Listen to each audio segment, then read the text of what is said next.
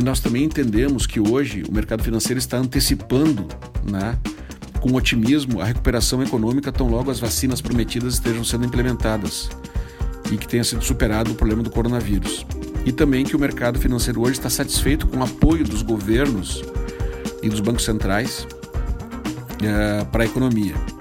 E além disso tudo, os juros que devem continuar baixos por muito tempo também estimulam investimentos em ativo de risco, por falta de alternativa. Esta é a carta mensal da VOC Investimentos em formato de podcast. A carta de junho de 2020 é a de número 185. Falaremos sobre o comportamento dos mercados, da economia e de nossos fundos de investimento. Antes de começar, apresentaremos os resultados dos fundos geridos pela VOC Investimentos em junho. O fundo de ações Voking GBV Aconcagua teve rentabilidade de mais 11,59%, enquanto o Ibovespa rendeu mais 8,75%. No ano, o Voking GBV Aconcagua está com rentabilidade de mais 0,26% contra o Ibovespa de menos 17,80%. O fundo de ações Voking K2 Long Bias teve rentabilidade de mais 13,43%, enquanto o Ibovespa teve rentabilidade de mais 8,75%. No ano, o fundo Voking K2 rende mais 0,08% contra um Ibovespa de menos 17,80%. Já o fundo multimercado Voking Everest teve rentabilidade de mais 1,36%, enquanto o CDI teve rentabilidade de mais 0,21%. No ano, o Voking Everest rende menos 0,87%, enquanto o CDI rende mais 1,75%. Na primeira parte da carta, apresentaremos os comentários da Voking sobre o mês de junho.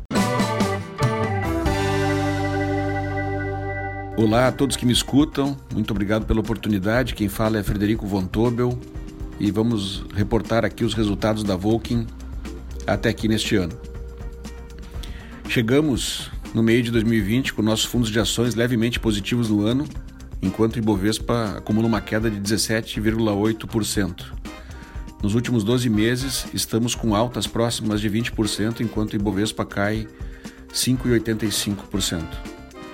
No nosso fundo multimercado Volkswagen Everest, diminuímos a perda no ano para 0,85%, e nos últimos 12 meses o fundo está com 13,86%, enquanto o CDI está com 4,62%. Acreditamos que ao longo do ano possamos superar o CDI, que é o objetivo do Everest. Esses resultados satisfatórios são fruto do processo de análise e tomada de decisões da Volkswagen, de um trabalho em equipe e decisões colegiadas. Acreditamos que empresas são pessoas e processos e estamos buscando uma constante evolução. Esse ano de 2020 tem sido um ano atípico para todos nós por conta do coronavírus e os efeitos disso nas nossas vidas e na economia mundial.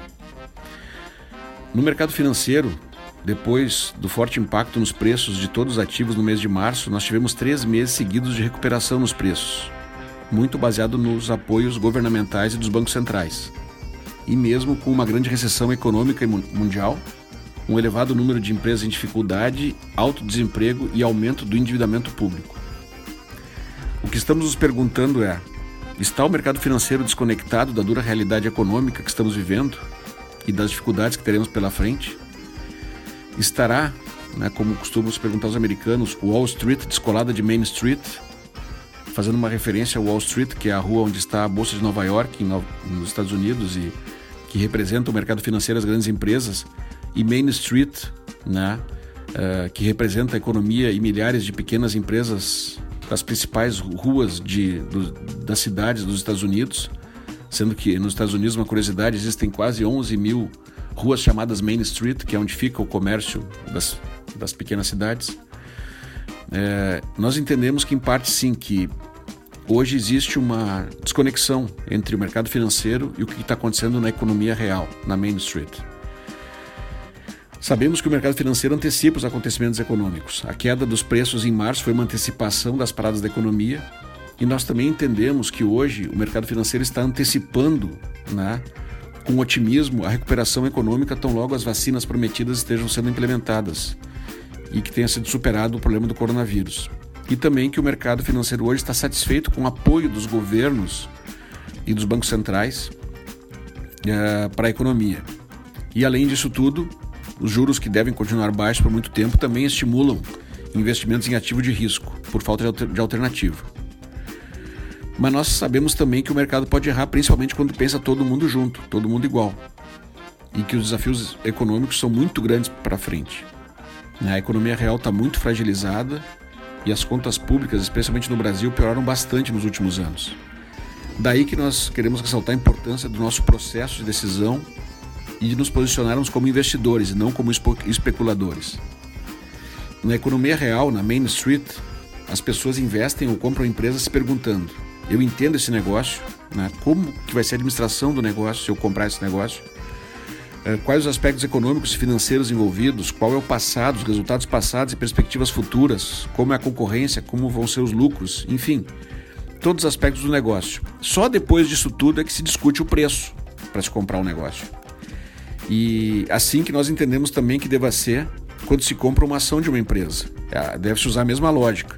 Mesmo sabendo que no mercado financeiro muitos agentes do mercado olham só o preço né, e compram hoje para vender amanhã. Nós, como investidores, não compramos papéis, nós compramos, sempre após uma análise detalhada e profunda, frações de empresas reais e fazemos isso pensando no negócio e não para especular e vender no dia seguinte. Se o preço convergir para o valor rapidamente, até poderemos vender e trocar de posição. Mas não teremos nenhum problema em ficar com uma ação por muitos anos. Afinal, quando a gente faz uma projeção de fluxo de caixa, descontamos esse fluxo a uma determinada taxa de desconto. Então, se nós ficarmos na posição, a empresa terá uma valorização natural ao longo do tempo. E entendemos claramente que investimento é uma maratona, não uma corrida de 100 metros. É, como nós não controlamos as oscilações diárias nos preços das ações, ninguém controla, sabemos que o que podemos controlar são a análise e disciplina no nosso processo de tomada de decisão, só comprando quando o preço de uma ação estiver abaixo do seu valor, de acordo com os nossos estudos, avaliações e projeções. E é isso, justamente isso, que nos dá segurança e paz para investir, independente das oscilações e volatilidade dos preços. Hoje, nos fundos da Volkswagen, nós temos em carteira ações de empresas que conhecemos e entendemos e que juntas têm um valor que estimamos seja acima de 30% do preço das ações hoje. Quando o preço vai convergir para o valor é algo que não controlamos, mas podemos dormir tranquilos com as posições nessas empresas, especialmente após termos testado os nossos fluxos de caixa descontados com um cenário mais conservador à frente. Temos empresas que não sofreram com as paradas do setor de supermercado, também temos empresas do setor de serviços normais de saneamento e distribuição de energia que mantiveram as operações nesse período. Aumentamos posições em empresas exportadoras que vão ser beneficiadas pela recente alta do dólar, entre outras posições, e também mantemos 10% do patrimônio em caixa para eventuais oportunidades. Warren Buffett costuma dizer que investir é simples, mas não é fácil, porque requer muita disciplina e trabalho.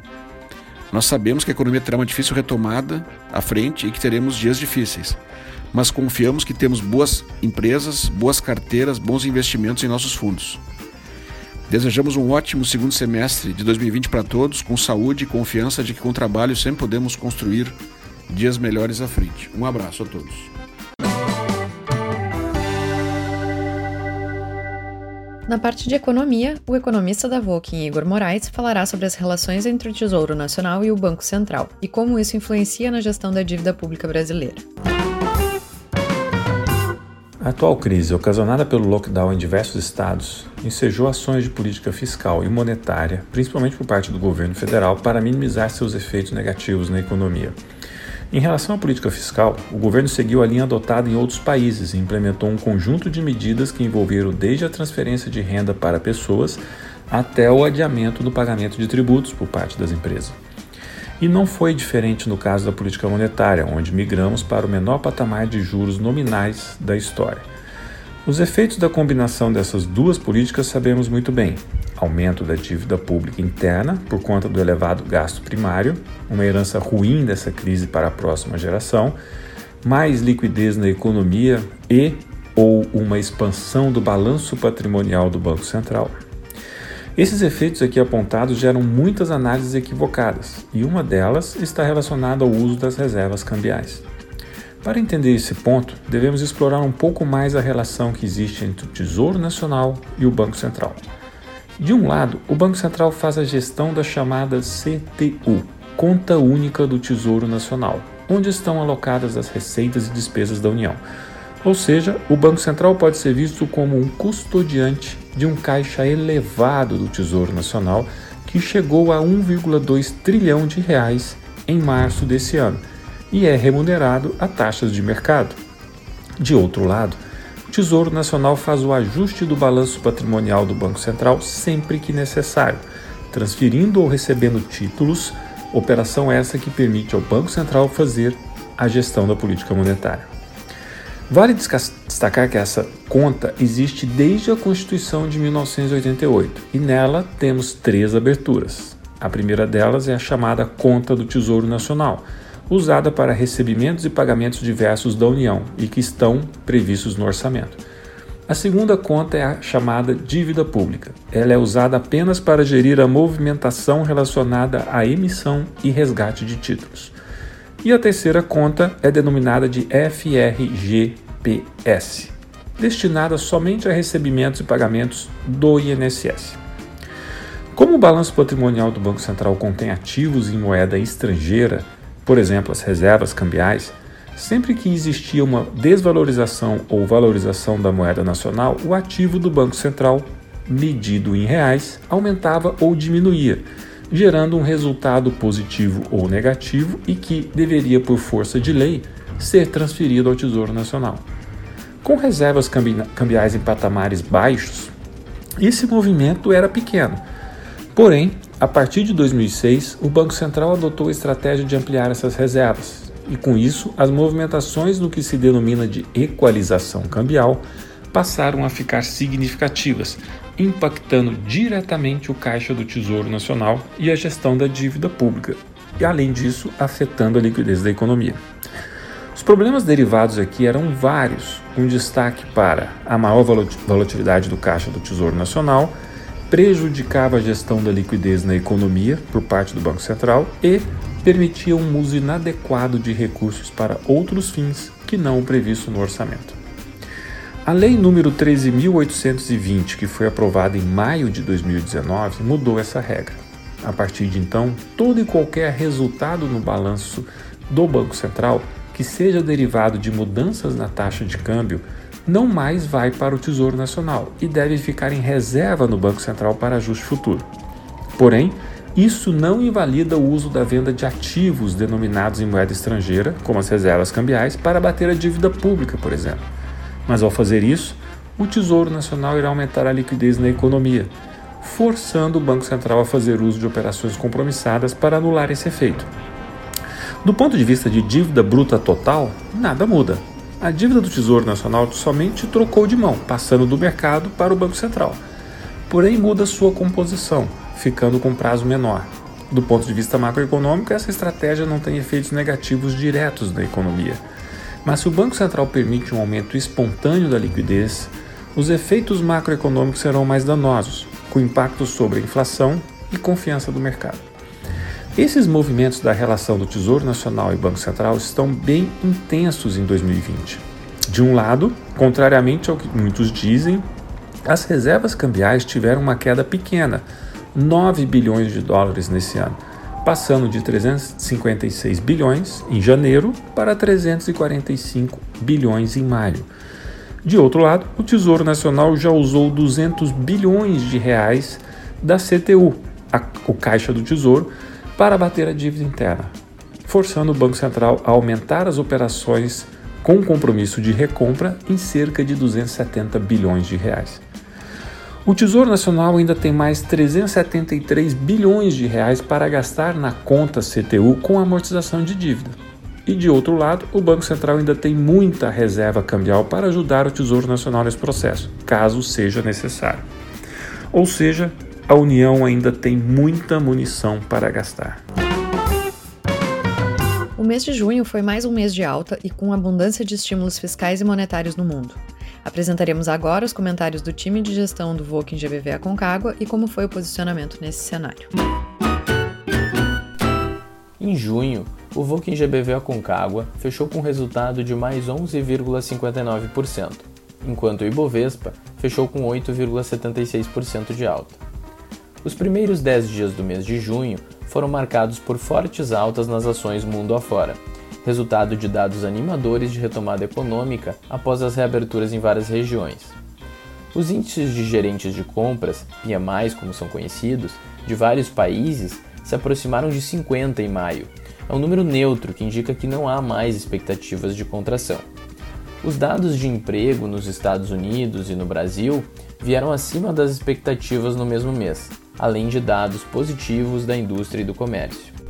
No dia 11 de junho, no entanto, os mercados globais apresentaram fortes quedas, após números de infecções nos Estados Unidos indicarem que o país poderia iniciar uma segunda onda de contágios. A partir desta data, o número de novos casos realmente cresceu bastante, para patamar superior ao pico anterior, porém ainda sem aumento relevante de óbitos.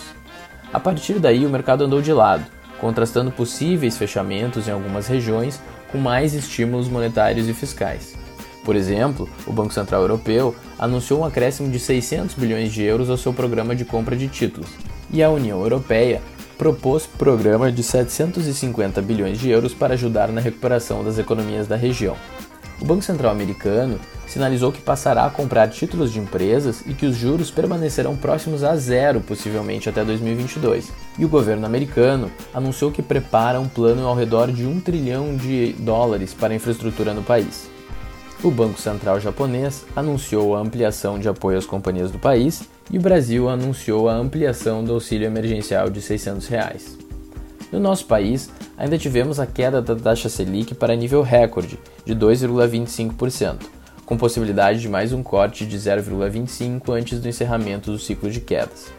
A turbulência política mais uma vez esteve presente, com a saída do secretário do Tesouro, Mansueto Almeida, e a prisão de Fabrício Queiroz, ex-assessor de Flávio Bolsonaro, mas teve apenas reflexos pontuais no mercado. Nesse contexto, montamos novamente uma posição em SLC, uma empresa que admiramos e que já esteve em nosso portfólio em dois momentos nos últimos cinco anos. Como sempre ressaltamos, gostamos de ter uma carteira que contenha bons upsides e que esteja balanceada em termos de fatores de riscos. Acreditamos que a posição em SLC além de mostrar um upside interessante no contexto atual e com os preços correntes, traz uma diversificação muito boa para o fundo, diminuindo o risco total do nosso portfólio. A empresa tem se tornado menos intensiva em capital nos últimos anos, na medida em que parou de comprar novas terras e vê crescimento de área plantada através de arrendamentos daqui para frente, o que, se bem implementado, deverá aumentar o retorno para o acionista. Os avanços tecnológicos pela sua escala e time de gestão, tem permitido um bom aumento de produtividade e redução de custos pela menor utilização de insumos. Esses aspectos nos levam a crer que a empresa continuará crescendo e conseguirá manter a boa margem dos últimos anos para frente. Um terceiro ponto relevante para a tese, porém com menor nível de certeza, é o benefício que a empresa irá colher caso a taxa de câmbio permaneça em um patamar mais elevado, como está hoje. Nesse cenário, vemos como provável um aumento das margens, já que é factível esperar alguma recuperação nos preços das commodities em relação ao patamar atual. Não sabemos se de fato isso irá acontecer, mas esse risco contrabalança outros riscos corridos por outras empresas da carteira, resultando em um portfólio diversificado com empresas que gostamos e com bom upside. Nos próximos meses, teremos que monitorar se as segundas ondas de contágio que surgiram em alguns países, principalmente das Américas, levarão a um aumento no número de mortes ou se protocolos médicos melhores e a utilização de remédios, como Remdesivir nos Estados Unidos, irão levar a uma queda na taxa de letalidade, permitindo que as restrições sejam mais brandas. Também poderemos ter notícias que gerem impacto através de negociações comerciais entre Estados Unidos e China. Apresentaremos agora os fatos relevantes das principais empresas da carteira do fundo Voking K2 Long Bias.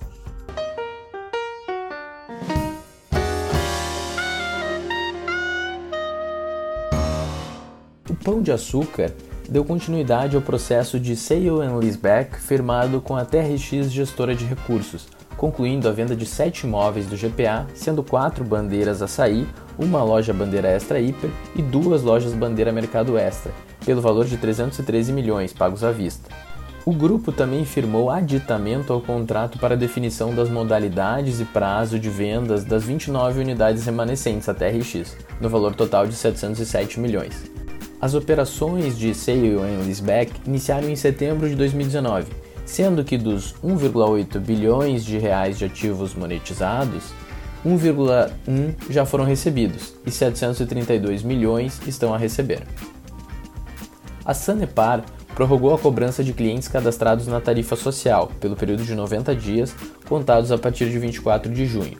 O valor mensal faturado nesta categoria é da ordem de 2,8 milhões ao mês. A companhia também aprovou a contratação do Banco BTG Pactual para a realização de um empréstimo de capital de giro para reforçar o caixa, no valor de 200 milhões de reais, sem garantias e com prazo de dois anos. Outro fato importante ocorrido no mês foi a aprovação pelo Senado do Marco Legal do Saneamento, que prevê a universalização dos serviços de água e esgoto até 2033, atingindo 99% de cobertura para fornecimento de água potável e 90% para coleta e tratamento de esgoto, percentuais que hoje são de 84% e 53% respectivamente.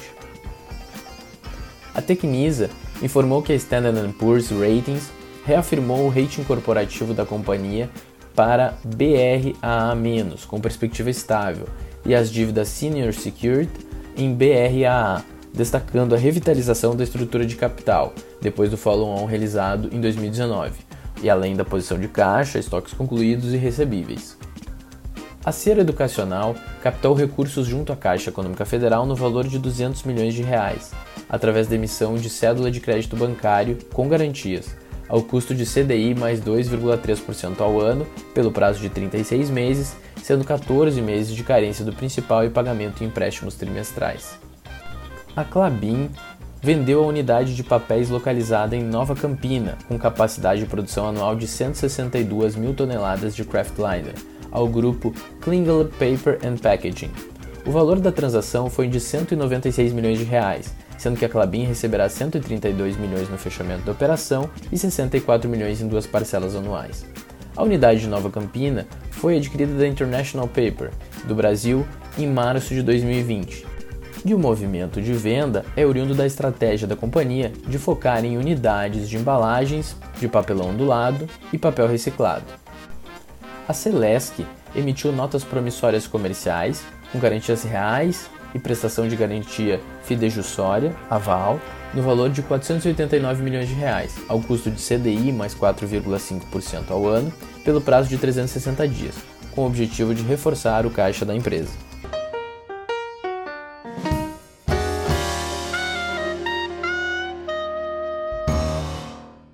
Na última parte de nossa carta, apresentaremos os comentários do Comitê de Gestão de Multimercados sobre o mercado e os fundos investidos pelo Voking Everest.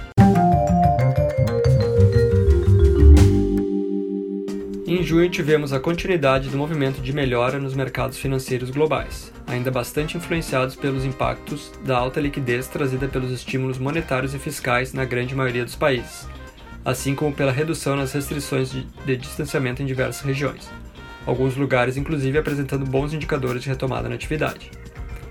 Ainda com relação aos estímulos monetários, o Banco Central dos Estados Unidos divulgou a expectativa de que a taxa básica de juros no país deverá ficar praticamente zerada até 2022, em função dos impactos econômicos em consequência do surto de coronavírus.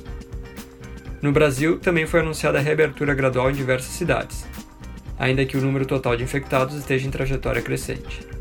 Dentro das expectativas, o Banco Central anunciou novo corte de 0,75 pontos básicos na taxa Selic, levando-a para o patamar de 2,25% ao ano, e ainda sinalizando um provável novo corte de mais 0,25 na próxima reunião no início de agosto.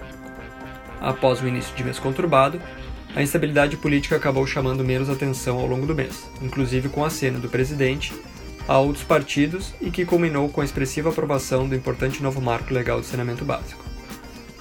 Com relação ao desempenho dos ativos, a bolsa encerrou o mês com nova alta, de 8,76%, o dólar também em alta contra o real, 0,92%, e fechamento das taxas de juros reais, levando a alta de 2,05% no IMAB. O Everest segue movimento de recuperação, novamente impulsionado principalmente pela alta nos preços das ações do Brasil. O fundo encerrou com alta de 1,37% no mês, ante alta de 0,21% do CDI, acumulando queda de 0,85% no ano, ante alta de 1,76% do CDI. Os fundos com melhor desempenho detinham posições direcionais em renda variável no Brasil, com destaques para o GBV Aconcagua, Pandora Long Bias e Apex Infinity 8. No lado negativo, os piores desempenhos foram de estratégias variadas, como o fundo que opera posições relativas em ações AZQuest Total Return, o multimercado macro Capital Zeta e o fundo que faz arbitragens em eventos corporativos NW3. Durante o mês foi feita apenas uma movimentação na carteira, com a solicitação de resgate marginal do fundo Apex Infinity 8, em função de que, apesar do bom resultado de longo prazo, é a estratégia com maior volatilidade da carteira e de elevada correlação com o Ibovespa. Ainda no final de junho, chamou atenção a retomada do número de casos de coronavírus em alguns países, especialmente nos Estados Unidos, já sinalizando um alerta para a possibilidade de retomada das restrições de circulação de pessoas em algumas regiões. Além disso, a eleição presidencial norte-americana tem ganho cada vez mais relevância. Ainda mais agora, com as primeiras indicações de que o ex-senador e ex-vice-presidente Joe Biden aparecem na liderança das pesquisas contra o atual presidente Donald Trump. No mundo todo está se observando uma forte migração recente para ativos de risco, motivada principalmente pelo sentimento de que não há alternativa de retornos financeiros a não ser buscando ativos de risco dada a expectativa de taxas de juros muito baixas por um longo período de tempo. Apesar desse ser um vetor muito relevante para uma continuidade neste processo de valorização dos ativos de risco, o cenário ainda exige cautela, seja pelas menores condições de estímulos adicionais pelos governos em uma retomada ainda bastante incerta, ou pelo contínuo risco político no Brasil, que acaba tirando o foco de discussões e reformas mais relevantes para o país.